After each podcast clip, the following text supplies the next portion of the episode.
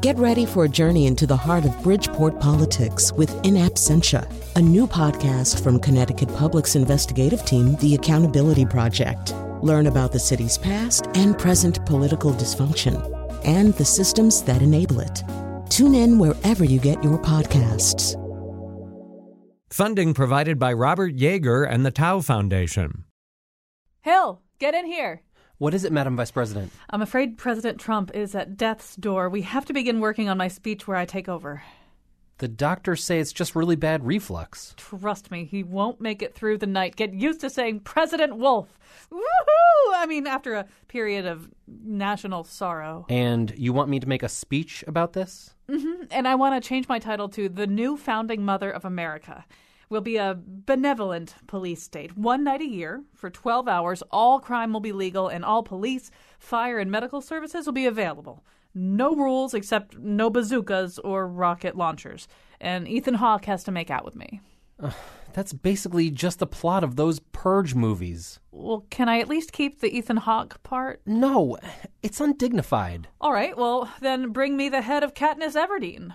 Uh, at the risk of offending you, you seem totally unprepared to take on the job of president. You've made no attempt to master policy, and your head is full of nonsense from pop culture. This is because I'm a woman, right? President Trump was never held to these standards. Let's listen to a show about year three of his first term. And now officially classified as a fish faced enemy of the people, Colin McEnroe. What are we doing here? Very good question. We're trying to imagine what America would be like in 2019 if Donald Trump were elected president. This is something people think about, people talk about. The Washington Post had an article about uh, Trump anxiety disorder. People go and see therapists because they are so worried about this. So we thought we would try to make it at least a little more concrete, or at least have the kind of person who thinks about this kind of thing think about this kind of thing. Imagine the world in 2019 with Donald Trump as president entering the third year of his first term. Somebody on Facebook said to me that they weren't worried about the third year of his first term. They were worried about the ninth year of the Trump presidency, if you get the joke. Anyway, we're going to talk to a whole group of different experts, people coming at this from lots of different fields. For the most part, these people are going to have a somewhat negative attitude towards the notion of President Trump, but we do have a Trump supporter who can sketch out uh, a much more morning in America view of things. So buckle your seatbelts, and we're going to begin with Jon Macks. He's the author of the book Monologue about his work as uh, as a writer of late night comedy monologues. So Jon Macks, in general, obviously, late night comedy really does mine the presidency, whoever the president is for comedy. So what's it going to be when Donald Trump is president? Is it going to be possible to find a specific trait of his to lampoon, or is he already kind of pre lampooning himself? I think with Trump, you know, fast forwarding to 2019, it's enough to make me want to get back into writing late night comedy full time. and, and the reason is this you know, with Clinton, you had a multi layered character, but he didn't really say stupid things. Mm-hmm. With President Bush, you kind of had, in many ways, a one dimensional character, but sometimes said things awkwardly. With Trump, you've got both. Mm-hmm. I mean, you've got somebody who's got a lot of layers and a lot of different dimensions of personalities to make fun of. And at the same time, he is saying something outrageous every day. The challenge for a comedy writer is going to be how do you how do you put the funny on the funny? Just the statement in of itself is going to be funny. The other problem is that I would imagine anyway is that there has to be some kind of implicit resistance to whatever comic trope you're applying. In other words, President Clinton did not uh, in any way sort of come forward and say, you know, I really do have sex with too many women and I probably eat too many french fries too and and, and President Bush didn't ever really come forward and say, you know, to really get down to it, I'm not that smart.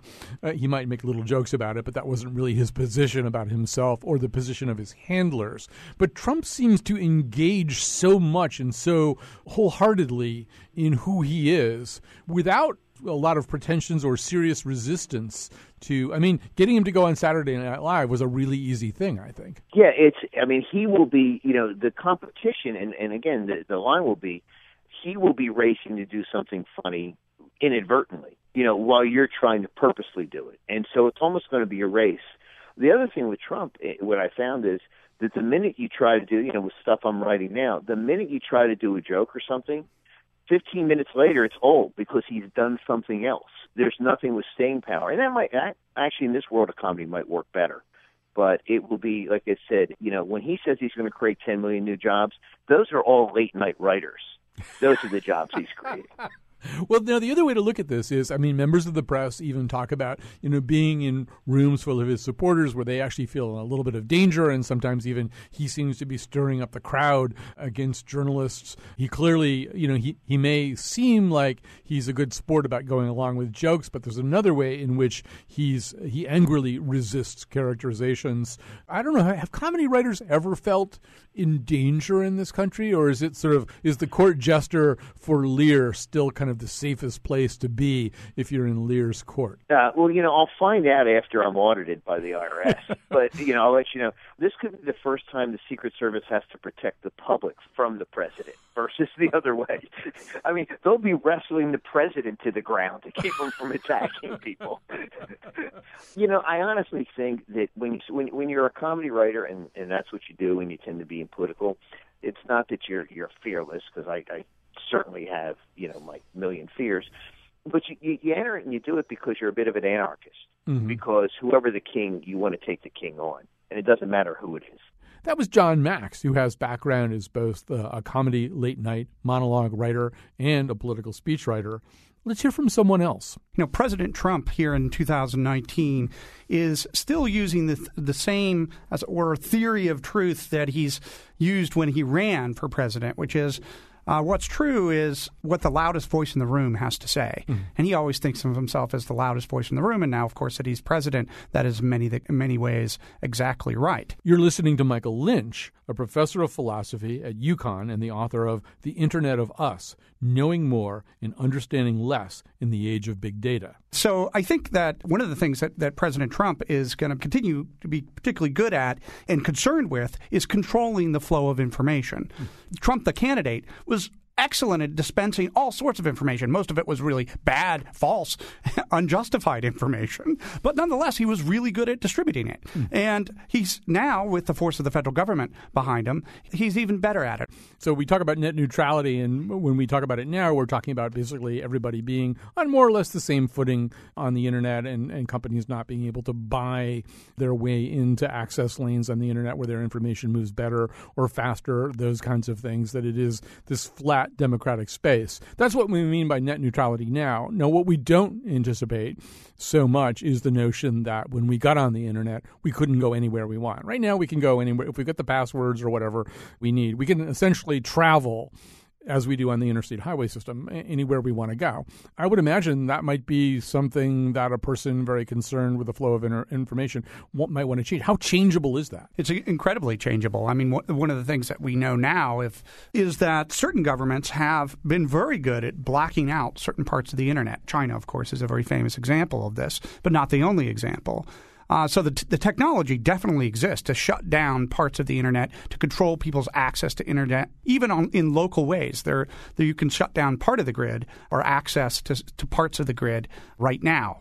We don't do that in this country, but in 2016, but in 2019, if President Trump is around, I foresee somebody who really wants to control information using those tools. So I, want to just talk about how we evaluate information, how we have historically, and how we do so now in 2019. So during the administration of George W. Bush, I mean, we did wind up in a war in Iraq where we were acting on in, intelligence that really wasn't all that actionable. The version of reality, the version of empirical truth has been revised a couple of times. And there was the famous quote that we think came from Karl Rove, talking to, I think, the writer Ron Suskind. He said, you know, you're still operating back in the based community, as though there were some new kind of community. But we moved on to the Obama years, where, for example, when Obama, President Obama said something that wasn't true, he was punished for it. I mean, when he said, if you have a regular doctor, you're not going to lose that doctor, nobody's going to lose their doctor. If he said things about the Affordable Care Act that weren't true, those things were detected, noted. He was I think punished is a fair thing to say. In other words, there's there's some kind of sanction that falls down on you if you're a leader and you say something that's not true. It seems as though President Trump is hitting off a different set of tees. So if he comes on television and says, "You know what?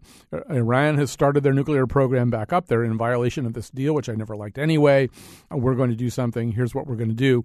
How does that all get evaluated? I think first we need to uh, just note the context here, Colin, that right now in 2016 there are already figures uh, internationally and, in, in some senses, you already noted, nationally, who are willing to say false things and stand by them simply because they think they can get away with it, and in many way, ways they can. I mean, we might also note that in the Soviet Union, for example, classically, people like Stalin, famously, would say blatantly false things that labor camps didn't exist. And when Solzhenitsyn's work came out, it was all denied as not true. Now, the thing is is if you're willing to say those things and stand by them and continue to march the power of the state in the direction of what you you are saying is true after a certain point people will begin to question their own judgment on this if the president and certain arm, arms of the government are saying that, for example, Iraq has weapons of mass destruction. After a while, people start believing it. Again, the person with the loudest voice in the room doesn't necessarily speak the truth, but it's often the case that they are the person that's heard. And what if the only thing you're hearing is something that's false, you might start thinking that what's false is true and what's true is false. Right. One of the things that, or among the things that we know, and some of these are in fact chronicled in your book, The Internet of Us, knowing more and understanding less in the age of big data, is that first of all, it's often difficult to correct misimpressions. So if people believe that Iraq had some kind of role in 9/11 and you present them with a lot of data and verifiable documentary evidence that that's not the case, it may in fact deepen their impression that this was true in the first place. They won't necessarily remember the contradicting evidence. What they'll remember is that they had another conversation about this uh, and it just seems to gel or solidify or freeze more solidly in their minds. So that's an argument for the notion that President Trump doesn't represent this gigantic sea change in terms of how we evaluate in, in information. He's more a product of a previous sea change or a, uh, a product of, of an earlier process where we began to think about information differently. I think that's right because we can say that right now we are living in that sea change. We're, we're going through it right now. And, and in fact, since we've already come out the other side right now in 2016, and Trump is the creature that has emerged from that black lagoon to follow through on the aquatic metaphor about a little bit too far. But I want to just pull out some of the things that you were just talking there about there because I think they really make a lot of sense and are important. One of the things that we know about our life now, our digital life, is that we can find confirmation for whatever we think on the internet. And so if you tell me something that's counter to my view, I can go find somebody else on the internet that will confirm my view. And then the question becomes, well, who do I believe? Who do I believe? Now, there are, I think, ways, obviously, to figure out what sort of sort of sites are reliable and what are trustworthy. But what often happens is that people are so sort of convinced by the mere availability of this information. The, the mere availability of it for them speaks of truth. And there's something to that. If you compare Googling to something like perception, you'll see what I mean. By we used to say seeing is believing, right? Now Googling is believing. It's the sort of default go-to thing. Mm-hmm. And just like we know that our senses can deceive us, right? There can be illusions and so forth. We know that. But still we have to go rely on what we have that's immediately available to us for forming our beliefs, and that's our senses. So we trust our senses most of the time. Same with Google. And that mere fact that we're already experiencing right now is the sort of fact that can lead people to start to think that counter information, things that are against their view, can be discounted because, after all, their view is out there too. So, if it's 2019 and President Trump comes on television from the Oval Office and says, uh, Iran has restarted their nuclear weapons program. Um, we're going to have to act preemptively chances are we're not going to stop them. Chances are that's correct. I've been, you know, thinking about just as we've been speaking about the sort of nightmare scenario. I mean, I think in a nitty gritty way, I think you could you could see certain perhaps top. I'd like to hope that certain top generals, certain leaders of certain security parts of the security state might might resign or might say that they won't do that sort of thing.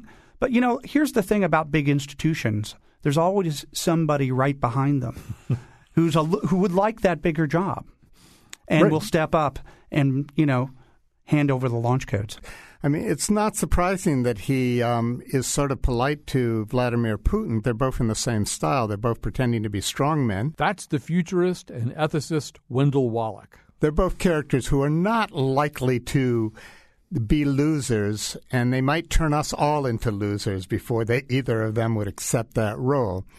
Even now, when we see Iran actually electing a more moderate government than we have seen in decades, I don't think it will be possible for Trump or any Republican candidate for that matter after all of their flagellating Obama for the treaty that he that he did create to relate to Iran as somebody who can possibly mollify. So they may exacerbate something, or even bomb Iran, or drop even conceivably A bombs hmm. on Iran to stop them to, from developing nuclear weapons that do or do not exist, just to again demonstrate the strongman rule. Wendell, one thing that you like to think about is warfare and weaponry. Well, maybe you don't like to think about it, but you do think about it. We already have drones. Drones have become uh, a part of the way we wage war against our enemies. But drones are operated by someone. They don't do anything until that someone sitting at a console somewhere tells the drone to do what it does. The next generation, obviously, is lethal autonomous weaponry. That would be a kind of weapon, whether it was a drone or some kind of robot soldier, a, a weapon that could make its own decision to fire and possibly kill. In a Trump administration, that would be kind of an inexpensive way to wage war. Tell us your concerns. Yes, I am particularly concerned about the move toward lethal autonomous weaponry, and I can't see any way, shape, or form in which Donald Trump is likely to embrace a ban on anything that he believes we could demonstrate technological superiority in. So I don't think the nuances of why lethal autonomous weapons, which seem to have some benefits and might be able to save some of the lives of our troops, we could sacrifice robots rather than the lives of our troops. But I think increasingly people are beginning to recognize that the short term benefits of them can be far outweighed by the risks, such as starting new unintended wars. But I don't think nuances like that are likely to enter into Donald Trump's vocabulary, or even if he has advisors who are telling him that, he may not hear them. He may have already reacted in a way where he thinks he has to follow up on whatever boisterous policy he has taken. So I would suspect he would not be in favor of anything that would limit the development of, of new arms, presuming he doesn't have a deep seated Terminator fear. And it would seem as though it really does represent, you should pardon the expression, kind of a sweet spot for somebody like Donald Trump who sees the world in terms, terms of enemies. He thinks China is our very big enemy. He thinks Iran is our big enemy. He, he's obviously very worried about ISIS and talks about it all the time. So we've got enemies. And he's also been very clear about the fact that, like a lot of Americans, he objects to the amount of blood and treasure that were, was poured into previous invasions. He doesn't think the war in Iraq really was a, a great idea. That money, he's said in the past, uh, could have been used in lots of other ways. Well, this is kind of warfare on the cheap that we're talking about right now. Exactly, and that's the that's the notion that this kind of weaponry, the attractiveness of it is is that you can go to war with the illusion that you won't sacrifice your own troops, and that, in a certain sense, takes out all the virtue that used to exist in warfare. That you basically had soldiers out there who were willing to make the ultimate sacrifice for for values such as freedom or equality that would not be there anymore, and therefore that would be particularly attractive to somebody like Donald Trump. But I also don't know how he's going to handle China in the sense that he's got major investments and major agreements with China. And uh, we are heavily dependent upon them economically. And his strong man image is going to depend very much on his ability to maintain a healthy economy. Most analysts presume that the stock market will dive within a thousand points or so if he is elected. And that's largely because of the uncertainty a personality like him will create. He's very likely to put the whole world on constant edge about what he might do next. And that raises serious questions about whether he can precipitate the kind of economic prosperity that he's promising. And particularly unlikely if he's going to raise the enmity of, uh, of China. We're imagining the world in 2019 when Donald Trump has been president for two years. I promise not all of our scenarios will be as bleak as the ones you've heard. I swear there's something positive coming up pretty soon on the show.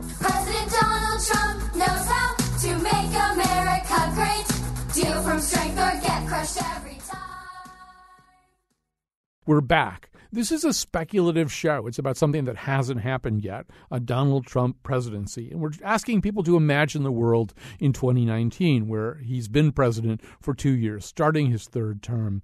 Um, many of the people that we've spoken to about this have a rather bleak outlook about this all. But I've also spoken to people who are very hopeful uh, about the idea of a Trump presidency. I absolutely wanted you to hear from one of them. We're talking to a woman named Donna. She's not entirely comfortable using her last name because She's in Connecticut, where not everybody is all that sympathetic to her views. But I'm asking Donna to tell us, first of all, a little bit about a trip she took that made her think about what needs to be done in the present. March 2015, we took a trip out to Colorado and drove around Colorado in that area. May, we were out in California. July, we were down in Tennessee. And we've, of course, spent a lot of time in upper New York State, in Vermont. Also, we were down in Allentown, Pennsylvania, and in Bethlehem, Pennsylvania. I think that was in September. So we've had a chance this year to get off of the highway, get away from the cities, and go into some of these towns that are very rural towns with small populations. And so, what are you seeing there? You're seeing things there, I know from our prior talks, you're seeing things there that alarm you. They're extremely alarming. What we are seeing is a lot of poverty in those areas. A lot of the areas once had manufacturing in them. The, the manufacturing facilities have closed. As a result of that, people don't have jobs to go to right in that area that aren't in retail, such as working at Walmart or Lowe's or the, the Shake and Burger place. So they don't have a lot of an opportunity to make a wage that can support a family. So that's how things look in 2015. So imagine that it is 2019 and Donald Trump has been president for two years. He's had a pretty good chance to begin to get under the hood and see what the problems are. He's heading into year three.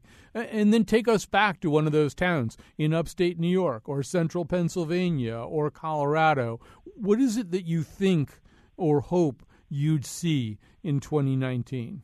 Well, I think that one of the most important things that Donald Trump is addressing and he is speaking up about is the problem that we have that we need more jobs in this country relating to manufacturing. Not everybody in this country is equipped to go to college, nor do they want to go to college.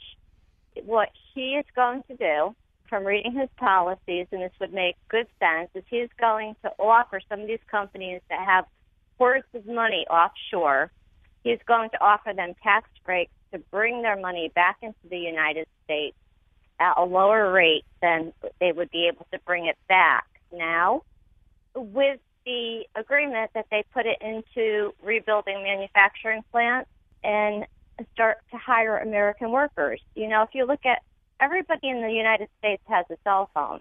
Mm-hmm. Do you know how many cell phones are made in the United States? Somewhere in the neighborhood of zero, I would assume.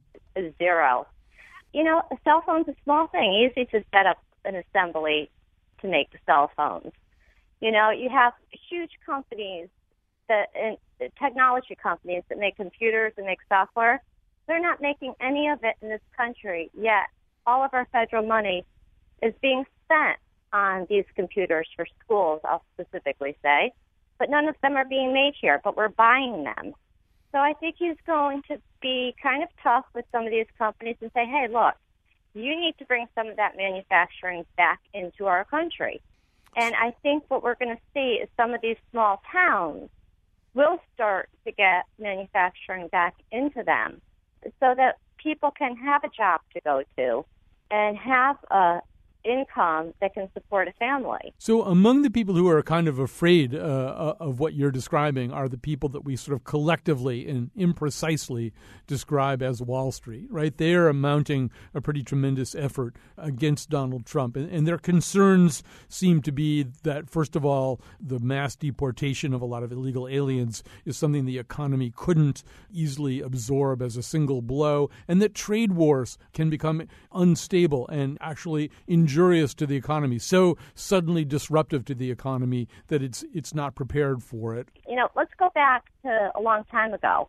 You know, the neoliberal globalization and these free trade agreements, they were put into place to reduce poverty around the world. And, and they've worked. We have seen the largest reduction of human poverty ever. If we go just saying, okay, we are not trading with you anymore, we are going to go right back to creating poverty in other countries. So this has to be a, a little bit of give and a little bit of take.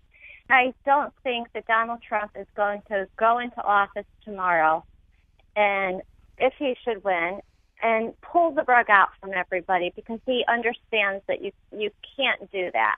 You need support of your senators and your congressmen, your governors. You need a lot of people to be in on this to make it happen.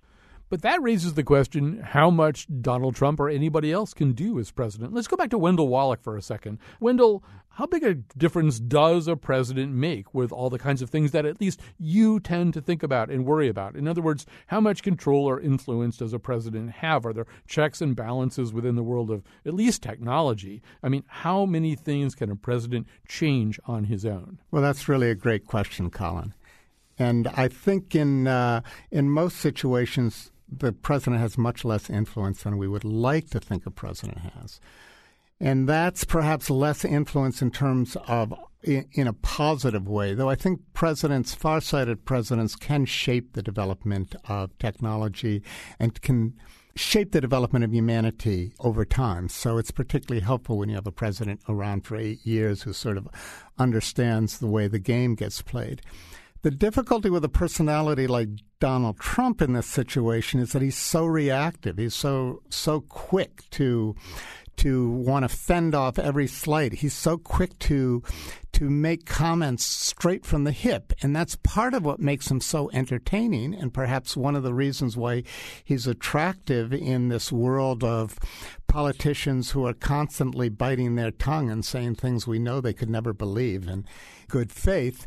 But it also means he's going to be making commitments that will be very hard for him to step back from.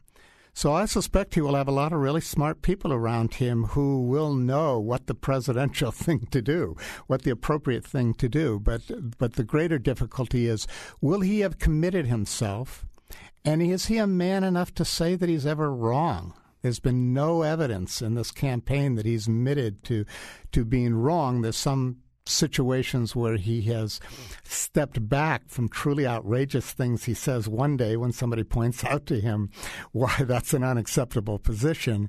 But I think the biggest concern is that he is so reactive. He is somebody who who has to win at all costs, cannot admit his failures, and therefore he will commit us to policies that are poorly thought out that won't be determinative in all spheres, but nevertheless can upset the apple cart in ways that will either upset the economy or perhaps taking some dramatic action that would violate international law or or really set the world against the United States.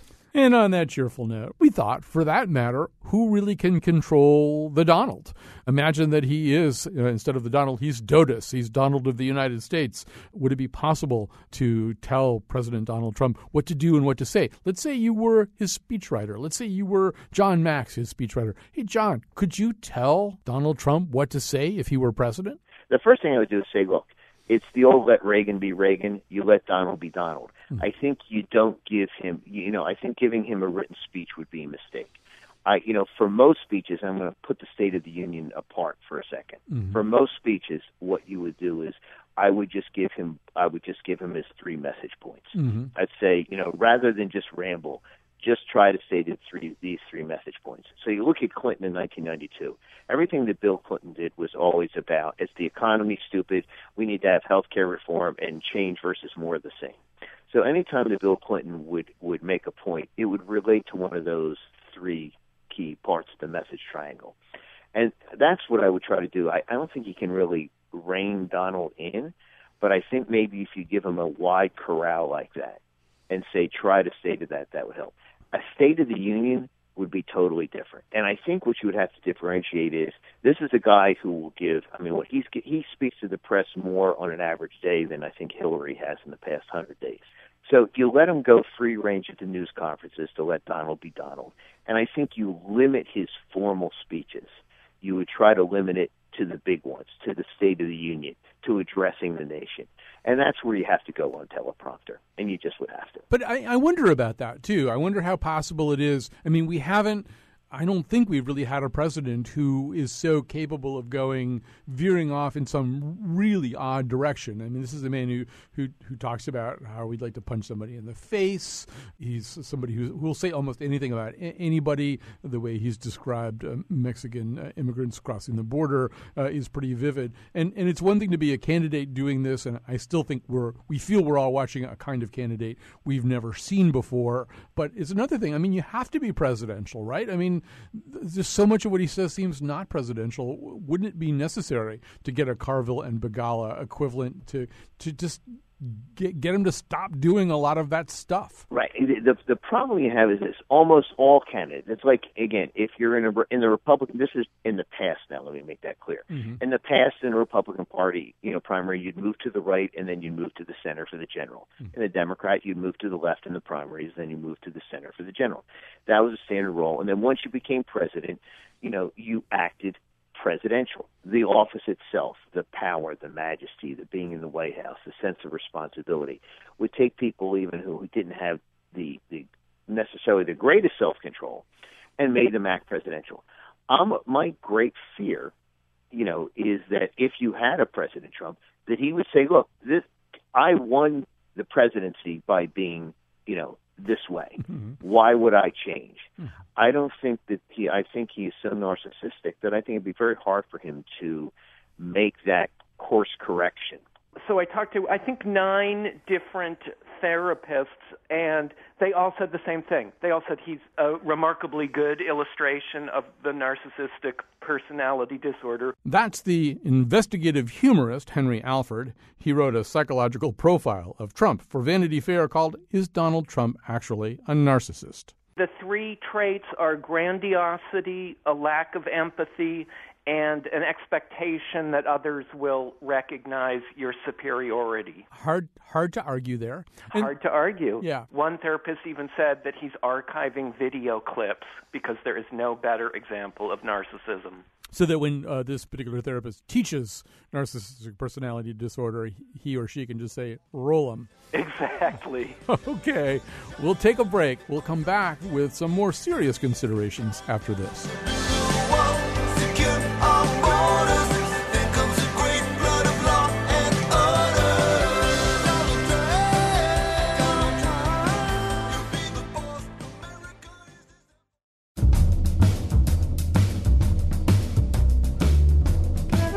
Today's show was produced by Jonathan McNicol and me, Chion Wolf. Greg Hill appeared in the intro and tweets for us at WNPR Colin. Our interns are Stephanie Reef and Ross Levin. The part of Bill Curry was played by Eric Trump. For show pages, articles, and the secret plan to change here and now to Trump and Trump, go to our website, wnpr.org slash Colin. On tomorrow's show, Batman. And now, back to Colin. One thing we wanted to do was talk to somebody whose imagination gets a lot of exercise because we're really asking people to put themselves into a situation that's speculative, that doesn't exist. And so these days, science fiction is often even called speculative fiction. Elizabeth Bear is with us, a two time Hugo Award winning author, mostly of speculative fiction. She is, uh, her most recent novel, Karen Memory, is out in paperback right now. So, we asked you to think about this a little bit as a, as somebody who, who writes and who, who thinks about a situation that doesn't exist. So it's 2019, not that speculative, not that far away, but something has happened that we don't know will happen, and that is that Donald Trump is president. It's 2019; he enters his third year. What does the writer in you see? What do, what do you what do you get interested in? Okay, my serious answer is I see a Democratic landslide in Congress at that hmm. point.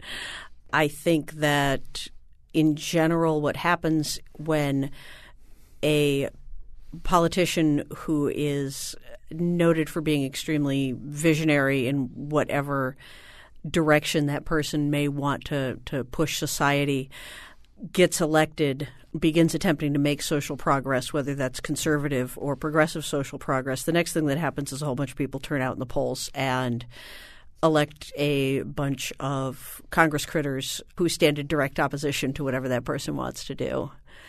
So I, I sense gridlock. But sometimes gridlock is a good thing. It tends to, to slow social change down to the rate at which most people are comfortable with. Hmm. And I do think that a lot of the, to, to be really serious for a moment, I do think that a lot of the current support for some very reactionary politicians has to do with people who have historically had a lot of social power in the U.S. feeling like other people are also starting to have social power.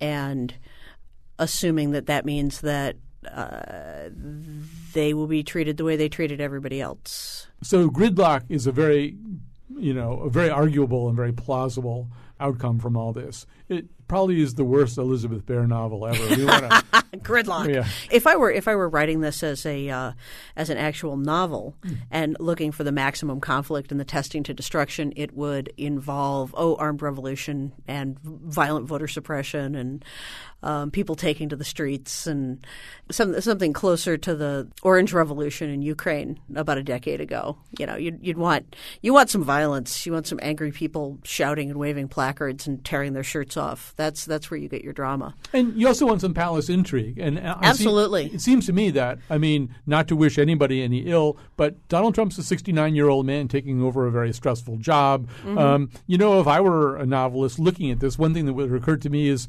maybe by the end of two or three years, he's not the president. And maybe some, maybe either his departure has been arranged by somebody else, I Claudius style, or, or well, you know what they you know, Yeah, you know what they used to call arsenic? Inheritance powder.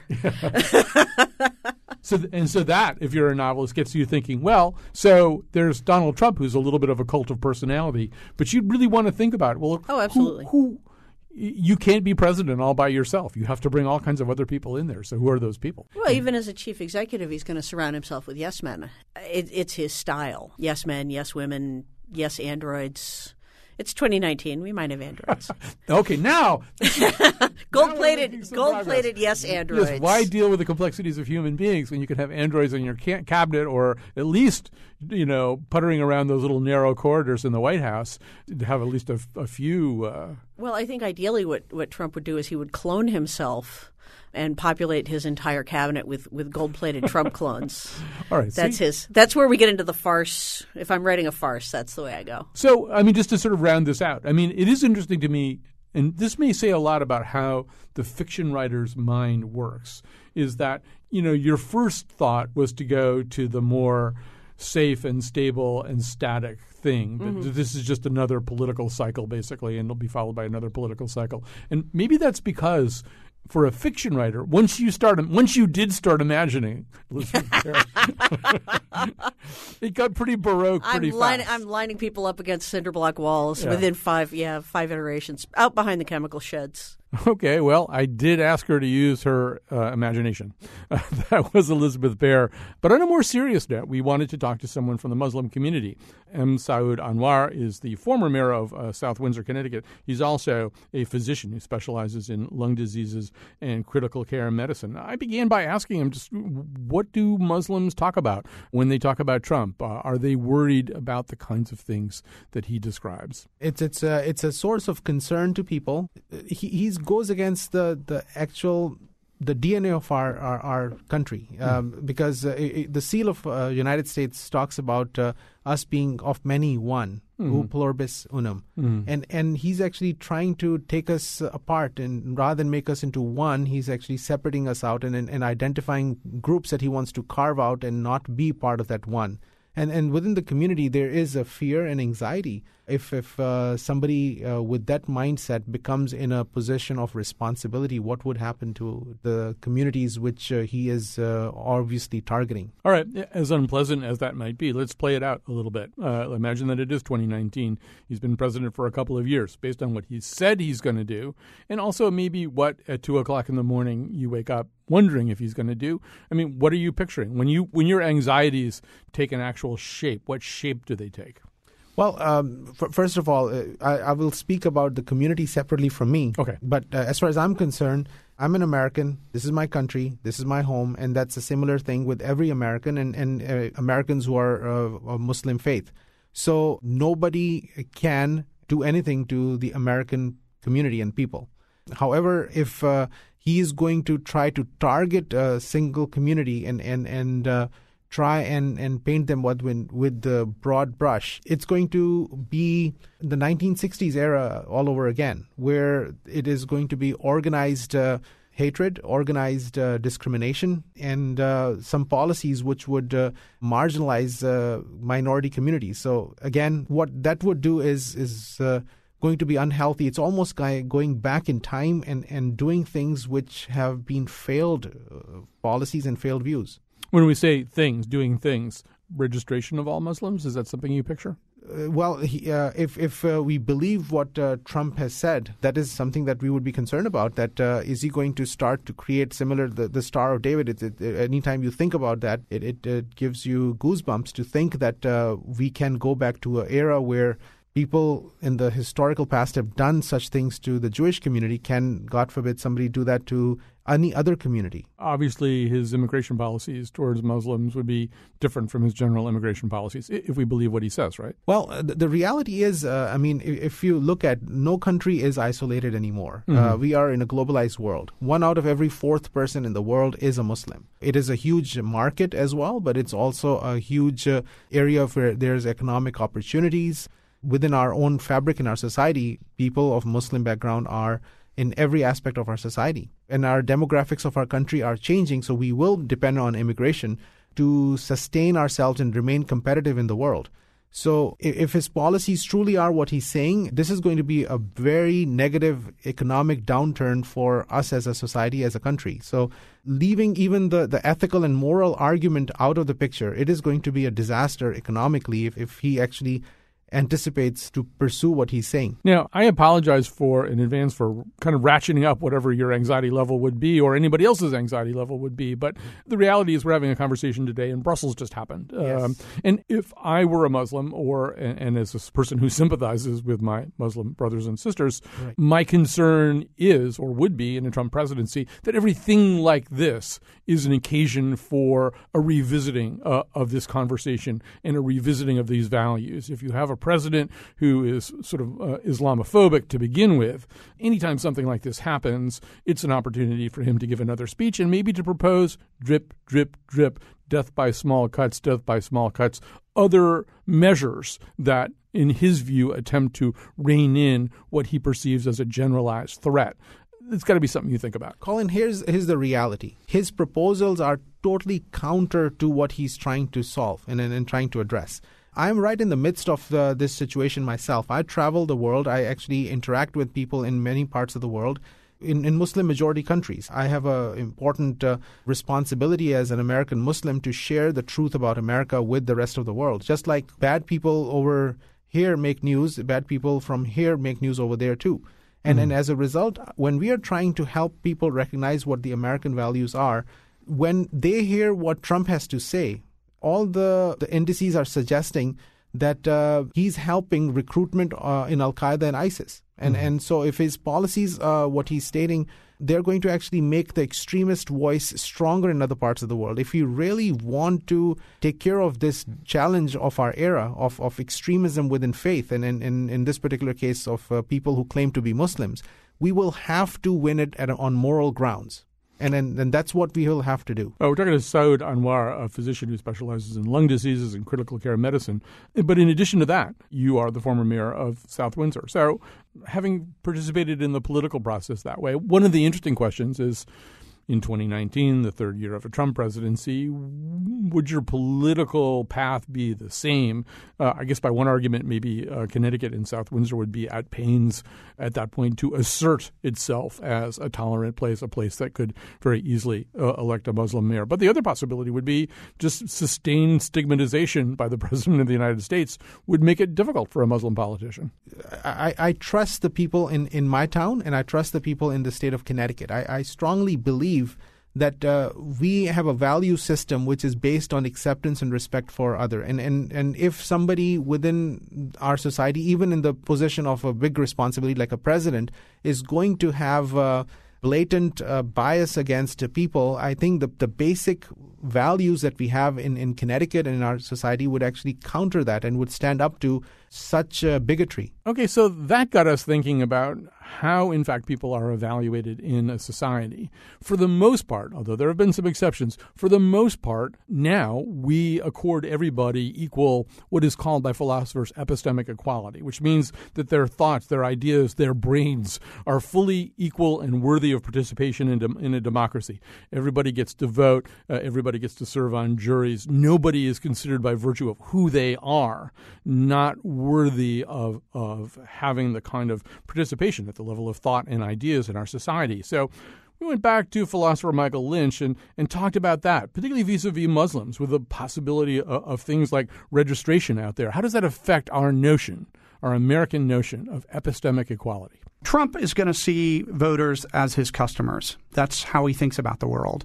And his customers are the are his loyal customers are the people who voted for him.